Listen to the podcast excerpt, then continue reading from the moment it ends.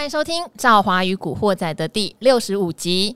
这几天呢，可能赵华就不会特别找来宾哈分析现在的盘势，因为大概从两三个礼拜前，我们就发现乌尔的情势有点超乎我们的想象。当俄罗斯被踢出所谓的 SWIFT 的那一天，我们就觉得这个已经不叫做非经济因素喽。这次的战争是绝对性的经济因素，后来就看到越来越多人哦，例如说美国啊、英国啊禁止俄罗斯的石油出口啊，然后甚至最近美国可能听到俄罗斯说好，现在外企我都收归国有嘛，反正你们要逃离俄罗斯，那美国就跑来制裁中概股，然后还包括整个亚洲新兴市场哦，有很多的 ETF 基金都面临大量的赎回。好，这个赎回对台湾有什么压力？当然有喽，因为。如果今天一档基金要被赎回哦，你就想，哎呀，再放下去可能会赔钱。我现在先换现金回来，那经理人是不是要卖股票呢？那他如果在整个新兴市场，他能卖谁呢？他卖不了俄罗斯啊，因为俄罗斯已经停牌啦。他只能卖谁？卖台湾啊，卖韩国，卖香港，卖卖卖。好，所以今年外资在台湾战争以来，确确实实大提款。所以现在分析盘势，我觉得反而会让大家越做越短，越做越短不是赵华想看到的。要学会怎么样能够在股市长期获利，这个比较重要哦。所以，我们今天请到的达人是我们的型男股神威良哥。赵华好，大家好。好，为什么请型男股神呢？因为心情不好的时候有型男，你心情会比较好 会比较开心。哎。大家不晓得有没有在电视上看过微良？微良是一个吼，他的外表跟他的内心其实有落差的人。呃，怎么说？我都不知道。等下，微良你什么星座？你猜呢？嗯，如果光看微良的微良的外表，你应该会猜风象或是火象外表。好了，我直接揭晓。哦我是天平，好天平哦。可是他讲话的时候，或是他很保守的时候，你会觉得你是巨蟹座吗？哦，就是好像比较内敛。嗯哼，对，你是天蝎座吗？因为他很喜欢穿黑色。你观察细腻。好，也没有啦，因为男生吼听到星座已经一头雾水，他根本不知道差别在哪。请问天平跟巨蟹跟天蝎有什么差别？被发现。其实微良完全不知道，他还要想要应和我。好，微良看起来是个很应该会跟你很搞笑或者是很活泼的人，可是其实微良蛮严肃的。嗯，你的长相应该是活泼，可是你的言行却严肃。看场合啦，哦、看场合。真的，对，私下其实还是。但真的是蛮爱蛮爱搞笑的哦。那我我最常对我老婆搞笑。哎呦，你现在是想要划清界限？哎、欸，男人把老婆拿出来的时候，赵华就要问了。所以现在我跟你是私下吗？嗯呃，也算了。但是在外面太常搞笑，怕回家就多出太多个老婆啊。等一下，你现在我说我们是私下，你又说在外面，到底在里面还是在外面？好，我俩不想接了。好，因为呢，我就想说，微良他是经营投顾嘛，你是永城、嗯、永诚对永诚国际投顾。的总监哦，嗯、对。国际什么部的总监？没有没有，你是公公司说一定要强调我们是永诚国际，我们的全名是永诚国际，永诚国际的投资部总监。嗯，我是东森财经台的总监，我们两个人双总监，双总监见面。嗯。好，那因为他是投资研究部的主管，嗯，好，那最近难道你的电话有没有被打爆？因为大家对投顾哈又有点神秘，就觉得说，嗯、哎呀，你会带会员呐、啊？嗯、那这样会员最近有赚钱吗？还是最近一直抱怨？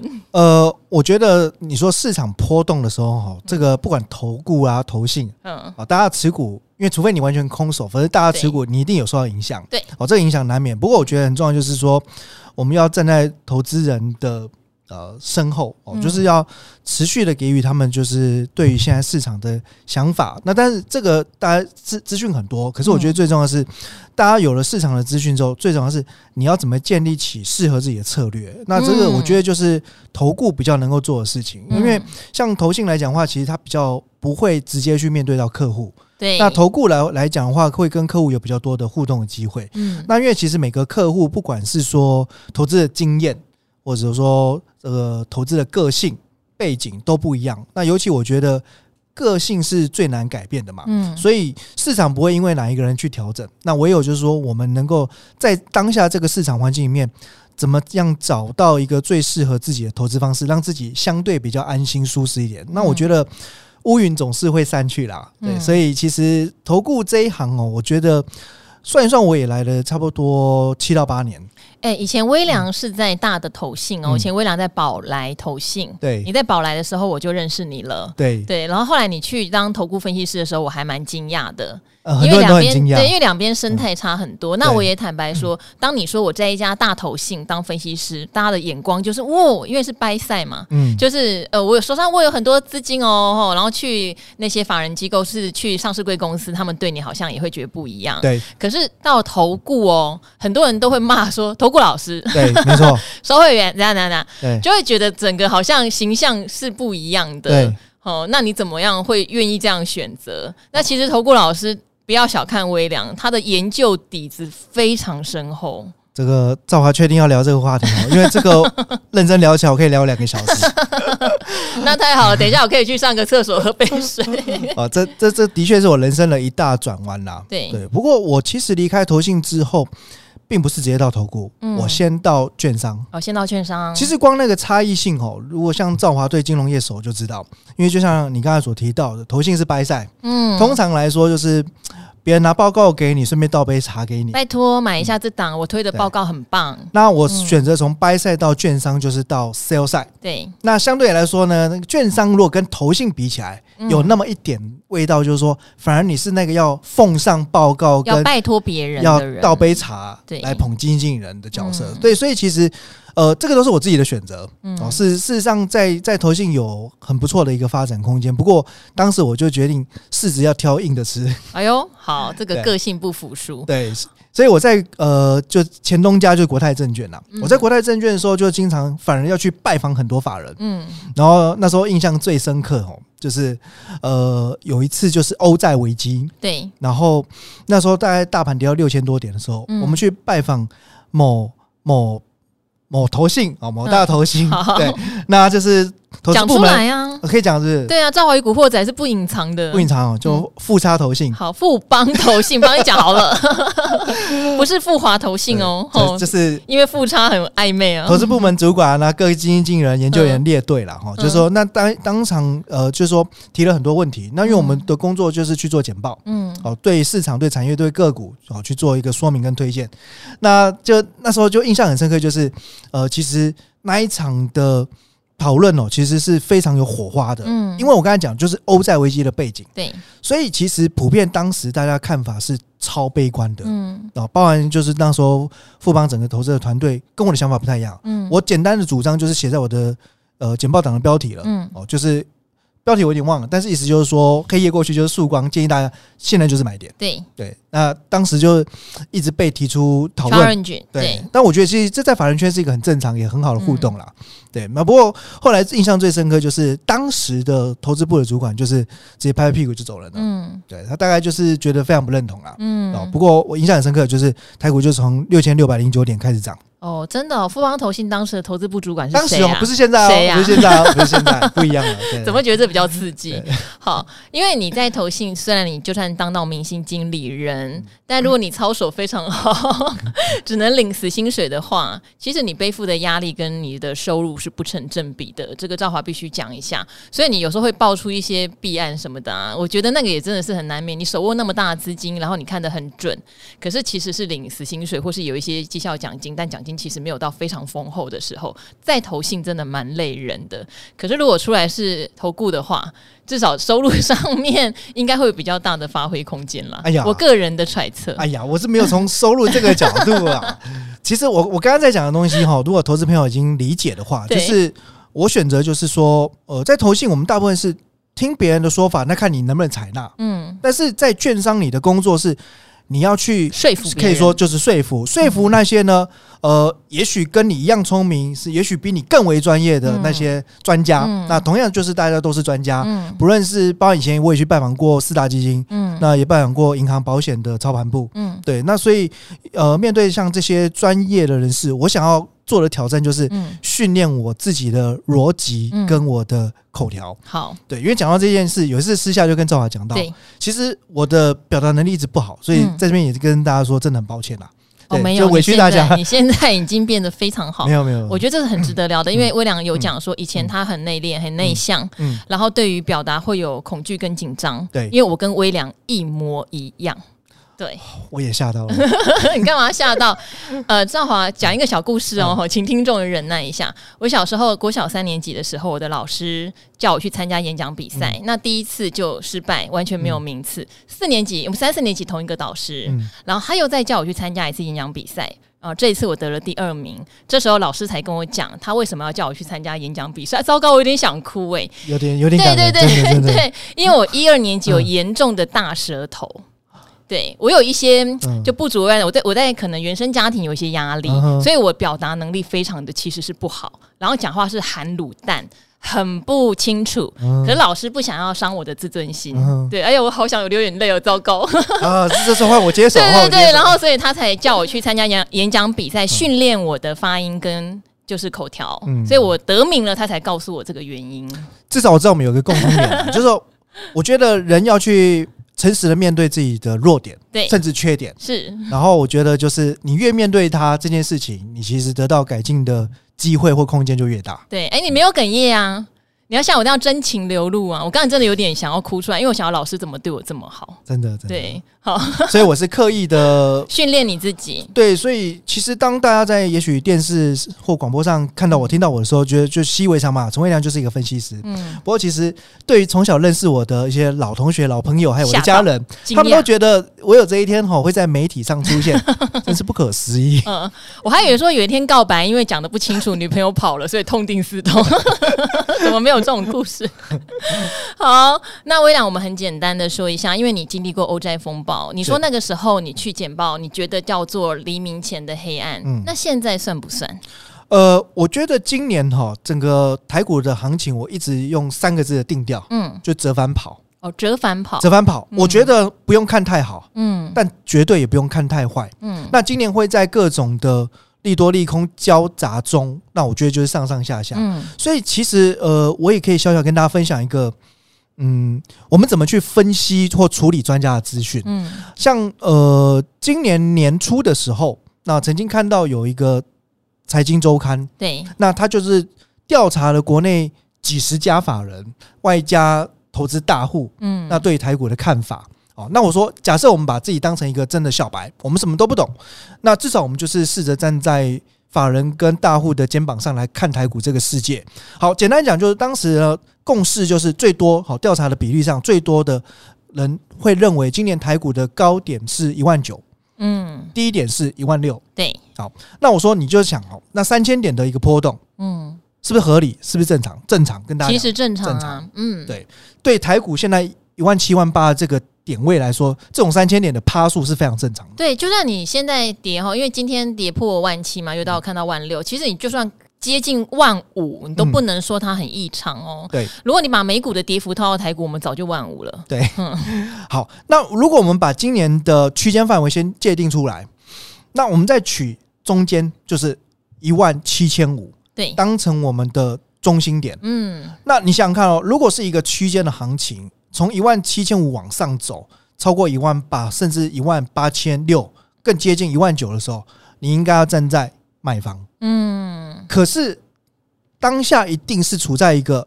市场呢，这个很乐观，对，一直创新高，利多冲刺的氛围当中，嗯、那反而往往人就是在那个时候一不小心，就是你的情绪一失控，你的资金配置就失控了，嗯，你反而会在高点买进最多的股票。好，就微良讲的是一个我们股民的常态，嗯、就是你会想，对啊，我们不是从这一波好，假设从去年一五一五九哈最低点涨到。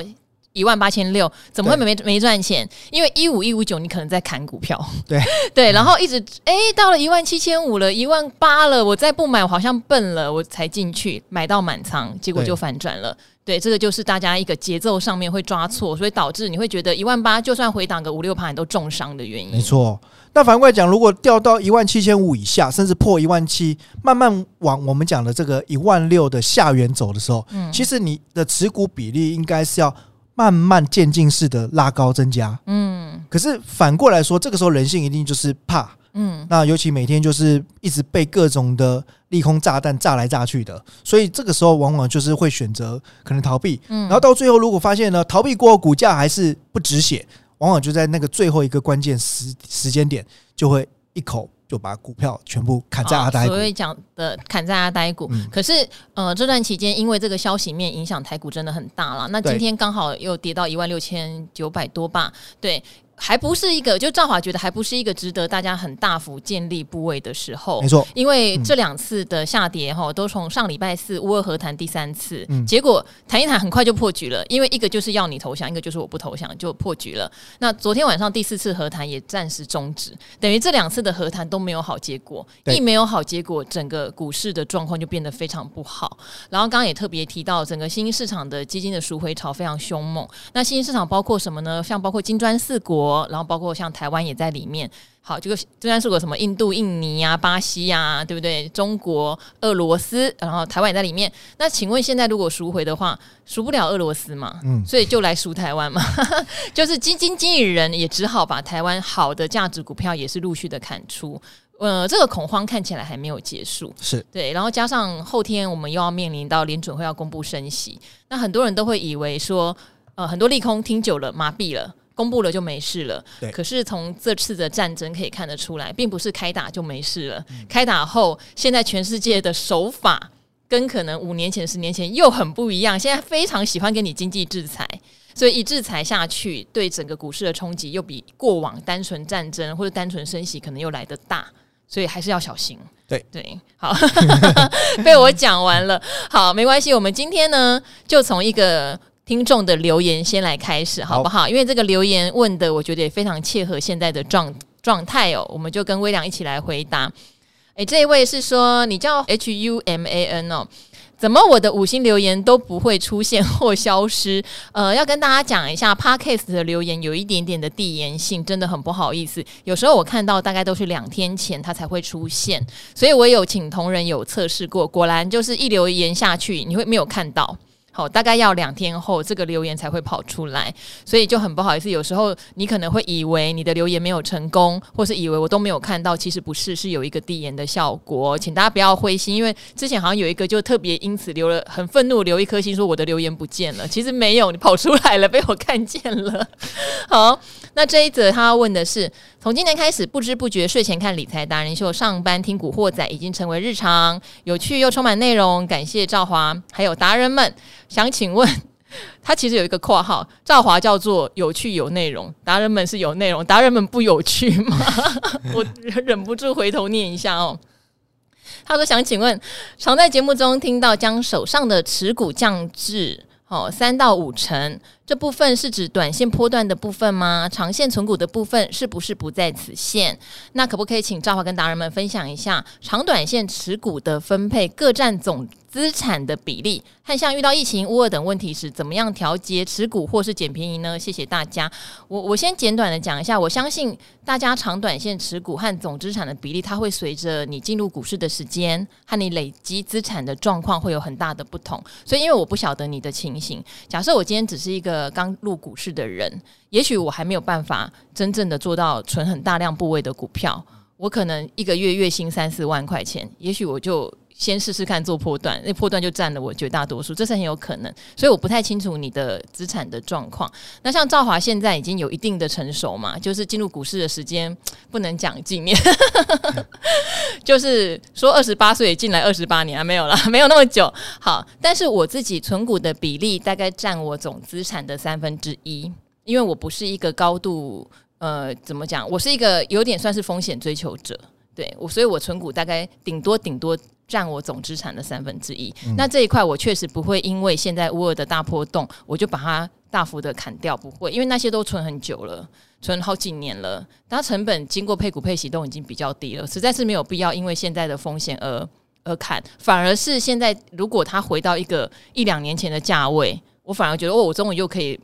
就再存它了，是诶，比较有这样的感觉。好，那波段的部分呢，其实占我总资产部位大概有七成，可是现在已经砍到非常非常少。因为最近我是很身体力行，我跟大家讲我保守，我跟大家讲说，最近你就是慢投资，你的节奏越慢越好。像赵华说说第五次了吧。就是我会把资金，例如说，我想要买费城半导体的指数跟纳斯达克的指数，因为我认为在这些利空过去之后，美国的科技股它还是我一个非常喜欢的投资的方向。那我会分十等份，用一整年的时间遇到一个比较明显的急杀，但是我不能说这个急杀就是规定五趴或十趴，我不会去硬性规定，嗯，对，然后我就会加一笔加一笔加到年底，好，就是希望它能形成一个所谓的微笑曲线，对，这是我目前的做法。那我不晓得微良的做法大概是什么？呃，几年前呢，写过一本书，哎呦，在书里面呢有介绍这个部分，还买得到吗？没有了，也不是打书，因为已经绝版了。好，绝版了，买不到了，增值了。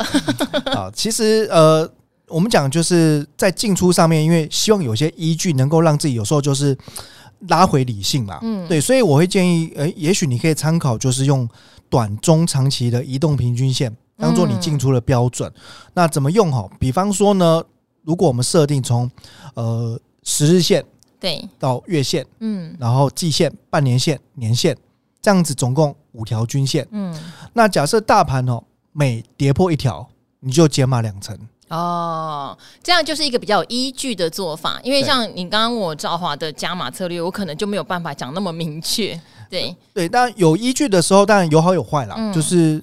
它会让你能够比较严格守住纪律，嗯，可是当然它少了一些弹性，对，哦，就不定是一个不一定是一个非常聪明的做法，嗯，但是比如说，呃，当大盘哦，我们想象一下，像现在是跌破所有均线，对，所以按理来说，在前面你已经开始在跌破十日线或跌破月线、跌破季线的时候，都有去做减码了，嗯，那至少受伤就会降低一些，嗯，那最后跌破年线的时候，因为这个时候应该理论上应该是接近就是保持空手状态，是，所以。因为其实所有均线都跌破的时候，就技术面来看，哦，纯粹技术派啦，会觉得。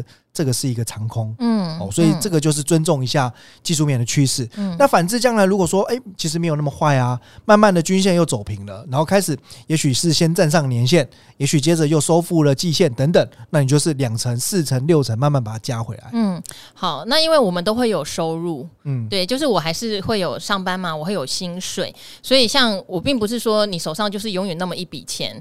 对，像我如果说我有在不定期不定额的买基金，我之前有跟大家分享，我有买一档，我不晓得有没有告诉大家，就是是美国科技基金，但是哪一家摩根的啦，摩根美国科技基金。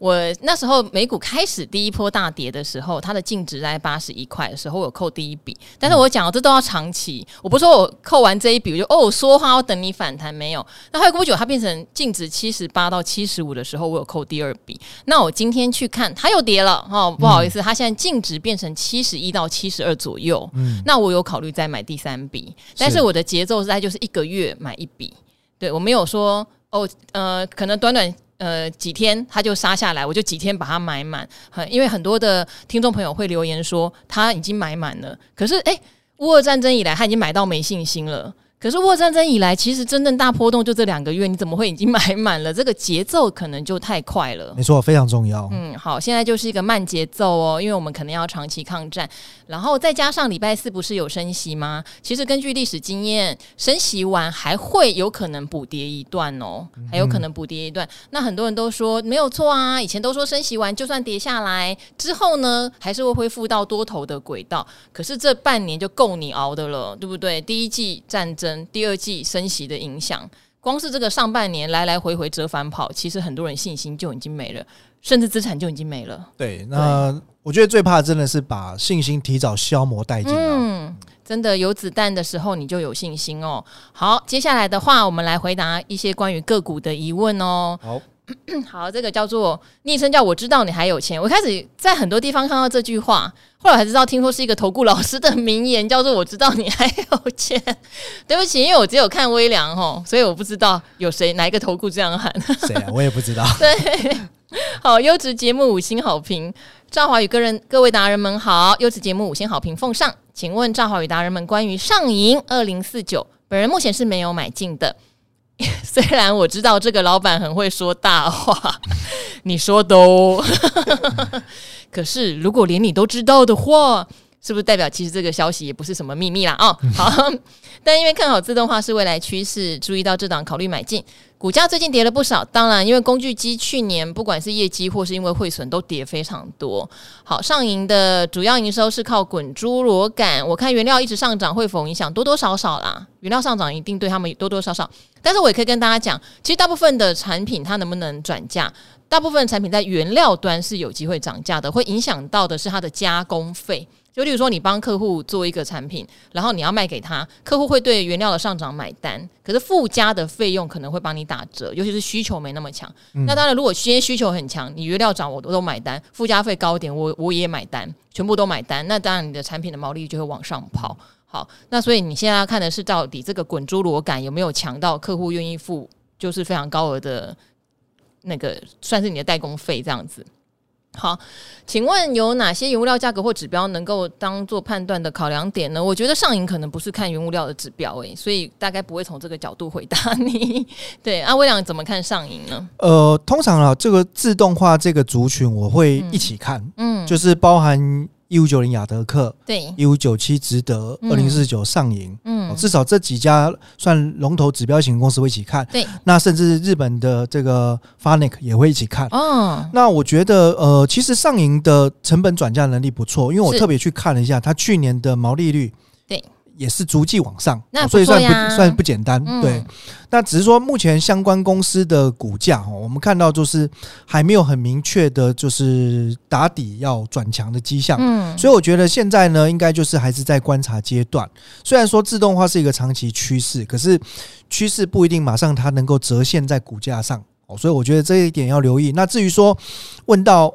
未来要观察它有没有什么指标哦。当然，我们看任何一个公司，你要真正所谓的业绩好转，一定是先从营收的动能开始。嗯，那所以要呃，我觉得至少看到它，也许呃。连续三个月的营收哦，年增率都是够强，二位数以上，嗯。啊，或者说再来就是观察一下中国的 PMI 制造业指数。啊，因为过往其实，在亚德克跟上银的股价哦，其实有去做过统计，长期他们的股价的方向走势会跟中国的制造业 PMI 指数有蛮高的联动性，联动性，嗯。好，所以上银当然，它二月营收看起来也不差啦。哈，它有月增、年增，嗯，嗯，但是就像你讲的，可能要注意，我常会得罪人呢。像之前有人问我富采，我就比较不喜欢那家公司过去呈现的讲到跟做到的状况。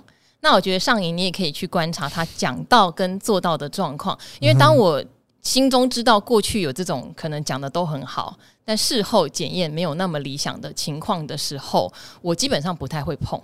因为我不知道哪一次你会讲到做到，我何苦呢？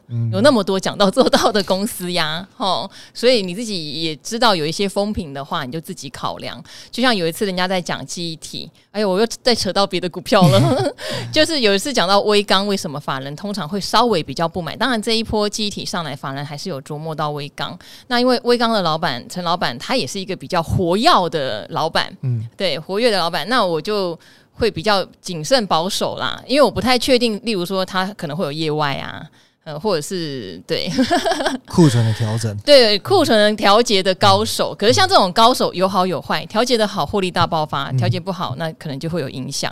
所以我对于这种我自己觉得掌握度真的没那么高的，我会自己避开，免得你呃，就像之前有同学啊，一直叫我买一档我真的很不喜欢的股票，他还跟我说我拜托你，你就生平买一张就好，后来买一张，只要他让我有一点点亏损，我就会心里想，why？我就是已经觉得这一家点点点了，我为什么还要买？呃，对，对我觉得兆华这一点反而非常值得我们一起学习啦。嗯、就 我觉得就是说，因为现在能够选的标的这么多，一千七百多档哦，所以其实呃，我觉得要有很明确，就是可以跟不可以的原则是什么，把它界分清楚。嗯、好，并不是只是情绪哦，只是因为他曾经有一些记录会让你比较怕，嗯、然后你觉得你无法掌握，嗯、对，所以我会自动避开这样子。好，这个频道好可怕哦！我补充一句啊，就好，我们投资一个自己觉得有把握的公司都不一定赚钱了，对，那又何必去碰一个觉得自己没有把握的？对，就是以前他可能讲的话，你信过，信过之后的感觉没有很好，那何必呢？对不对？好，对好，然后这边这 这个叫做好久好久的故事，韭菜的韭，昵称叫请不要打手，那打哪里啦？好，最美丽的赵华跟最帅的老师们好，感谢你们在 Podcast 上呃无私的分享，让股市小白有了方向。想请问电动车个股的问题。好，我这边就因为留言比较长哈，我就直接进入到重点了。比较少听到车用 PCB 的讨论，因为电子元件多嘛，所以那 PCB 的需求也应该比传统的车多喽。所以他挑了是六二五一的电影。成本大概在二二点三七，好啊，之前最高涨到二六，然后就向下了。明明都有年增，为什么不被市场看好呢？偶尔节目上有提到，好像也是轻轻带过。难道这家公司背后有什么猫腻吗？要不要把电影卖掉，买占比更高的晋鹏？这个你就要告诉我原因啊，对不对？就是我们有讲你为什么要换电影换晋鹏的原因是什么？感谢达人的解答。愿世界和平，台股冲两万，达人跟赵华永远健康。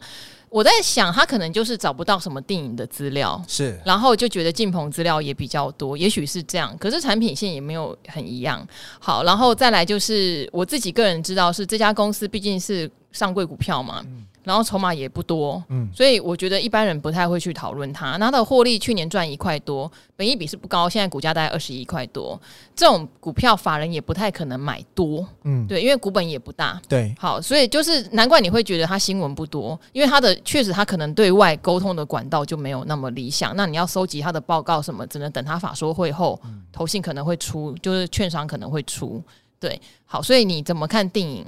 呃，讲到投信嘛，因为其实投信的确在年初有买过电影哦，只是说并没有连续性的买盘，大概买了几天之后就中断了。嗯，那当时的那一波的一个买进，最主要就是因为公司很难得的开了法说会，对，开法说了，对，所以终于有引起一些法人的关注了。嗯、那后来我觉得，当然一方面整个车用市场最近看起来也比较沉寂，然后盘势又不稳，嗯、那最主要还是在于，其实呃，因为刚刚赵华讲到。电影的股本也好，市值也好，不够大，所以对于任何一个法人来说，即便看好它的成长潜力，他也不太可能是砸大资金下去买。嗯，所以这边来看，少了一些关注度，它股价慢慢就会降温。那那我觉得，如果看好电动车，当然，呃，PCB 这个方向来讲的话，电影或镜鹏都是不错的选择。嗯，哦，只是在于整个电动车产业啊，我觉得。应该有还有更多会让法人更心动的标的，嗯，因为法人要看第一个市值要够大，那个未量未大量才足够。那第二还是要在成长性的部分哦。那电影这几年是慢慢转型啦，就是因为它也算是。切入到车用一个新的蓝海市场，再加上就是过往它亏损的厂房已经关掉了、收掉了，那慢慢慢就集中在比较呃中高毛利的产品。那我觉得这个效应应该是有机会发酵哈，只是在于一档股票还是需要就是造势者。嗯，那所以我觉得法人的买盘看后续会不会能够再来一波哦，那会对股价才有比较正向的贡献。嗯，然后当然最近电子股的卖压都比较沉重啦，所以如果要买股票的话，可能长期的。就是持有的打算要有，嗯，然后分批进场的打算要有，因为这不是现在要不要换进棚的问题。嗯、当然，你要换进棚，我觉得有一个好处，因为晋鹏毕竟是老厂，挂牌时间也久，嗯、相关的研究的资料、新闻也多，你可能比较容易拿得到他的资料，也不用那么担心说，好像他今天为什么跌涨，我都找不到一个原因。嗯，好，这可能是我觉得是一个优点。可是不管金鹏跟电影，它不会因为它叫进棚或电影这一波，它就会特别强。对，因为这一波的电子的压力还是比较大一点。好，那我们再来念一位哈，这一位呢，他说。潜水很久的忠实小粉丝，姓叶哦。然后从二零二零年开始接触理财达人秀，也是荣耀班会员啊，谢谢你呀、啊！就是一个抖内我们做一些比较进阶内容的荣耀班。从标股在线等开始学习现行跟心态，到现在每集必听必看。感谢服务新女神赵华和每个达人的专业分享。这是如果有一百颗星，也会给到满的节目。想请问封测中的奇邦，曾经在六七点九时买入，后来七一左右卖出，持续观察它，一直在六八到七二左右不上不下。但投信也一路买，对啊，投信对它就一路小买小买小买，没有什么停。基本面也不错，殖利率也有六到七趴。请问如何看待它？如果你问我哦，奇邦也是我算是小存股的标的，你猜到了哦。但是我没有买很多，对。然后他之前有一个新闻嘛，就去年的时候有跟联电做换股，那一天有大涨，然后大涨之后又跌下来了。那之后确实大概在七十块附近就一直是一个它的一个就六六到七十在那边混这样。但如果这一波你报奇邦的话，我相信啊，当然现在没有啦。如果这波有奇邦的人，蛮稳定的。哎，没有什么受到这个乌俄战事很大的影响，因为它已经先跌完了，就是莫名其妙换股比例定了之后就一路跌。好，最近就是在在七十块附近，嗯，所以其实我觉得这档个股应该是说不用操心了。如果是着眼于在中长期，嗯、不用操心。对，基本上頎邦该有的优势或优点，刚刚的留言都提到了，嗯。殖率也蛮稳的，本益比也不高。嗯，好，你自己帮自己回答完了。可是如果你是要赚波段的话，可能还是得看一下，因为它的股性呃比较牛，然后它。就是只有跟联电换股那一次有一个大的波动之后，它我觉得它其实是一个适合存股的标的，它就稳稳的。那如果说它以以它目前你是用技术线型进场的话，当然今天大盘就是大跌之下，就大家都体无完肤啦。它今天也算有小跌，所以今天有稍微破了月线。所以，如果以技术线型来看，可能不是你好的进场点，要等它站回月线，也许是一个比较好的进场点。那因为你有研究朱老师的呃投资方法，所以我相信你一定知道。那可是我觉得你不用期待頎邦会喷到天上去，因为它是一个获利稳定的公司，不会让你担心。好，最后一个问题喽，哈，叫做不是韭菜不收割。本频道充满浓浓的酒味，不是喝酒的酒，都是来留言说它是韭菜。好，你叫了 Larry。感谢，因为有这一个优质节目，让我从凭感觉买卖股票，好到现在有掌握到一点节奏感。以前依据就是认为我它会涨，所以就买它，也很好。如果你的直觉真的那么强，你看印度神童，印度神童说明天是穷人的暴富日哦，富是富有的富哦，所以如果你是穷人的话，明天期待啦。好。听了赵华的节目后，会从基本面、技术面、筹码面多项评估决策。感谢优质节目陪我们成长。想请教的是台达电，去年有缺料问题，毛利率不如预期。那个人觉得今年缺料的问题会改善，到时候毛利会上来。年初的时候去追买，套在二九六，是否能针对这档股票给一些建议呢？我觉得它是好公司，未来电动车的多头来临，它不会缺席。是否是逢低加码的好时候呢？现在是不是好时候？不知道。好公司绝对没问题，电动车跟绿能绝对不缺席，这也都没有问题。对，对，那今年缺料会不会改善？其实我觉得会。那缺料改善有好有坏，因为改善就代表没那么紧了。那上游供应料的部分的公司，也许今年的业绩就没有那么强劲了。嗯，可是确实对这些过去缺料所苦的中下游来说是好事啦。是对。那我觉得，如果想要买台达电哦，最好就是单笔搭配定期定额。哦，单笔搭配定期定额。那其实现在有很多券商也都有开办定期定额业务哦，你可以直接用零股，然后用定期定额的方式切入。嗯，那其实台达电慢慢来看的话，我觉得它长远的爆发力应该是非常值得期待。嗯，长远的爆发力值得期待。好，王威良讲的很简短，因为他觉得就是好公司啦。也不用跟你说他有什么长篇大论的。其实刚刚私下还跟赵华聊到，我觉得定期定额来存现在的台达电，嗯，也许还比台积电理想。哎、欸，你看这个人，你看这个人是不是要 push 他？他明明就讲了一些辛辣的话，他又不敢 不好好讲。对啊，好，所以的话，呃，以微良的立场，因为我们之前常常讲说台积电六百以下，当然今天我又看到五百五十几，我相信很多人会觉得有点怕啦。可是。我还是要讲，不是叫大家六百以下你就梭哈哦，零股慢慢减没问题。嗯，但威朗今天看到有人问台达电，他会觉得零股慢慢减台达电，可能长线上你会比减台积电 maybe 因为更更适合。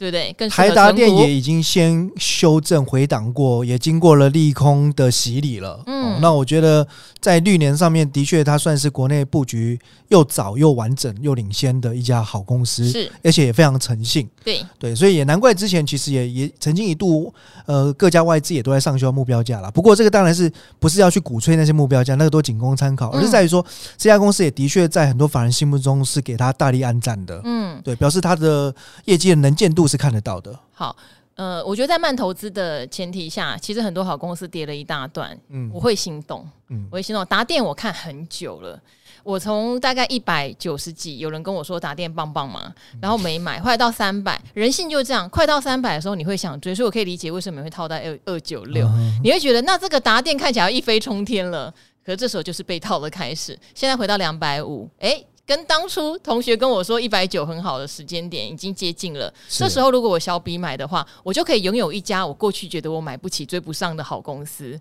然后我的心情也是安定的，因为它真的就是一家好公司。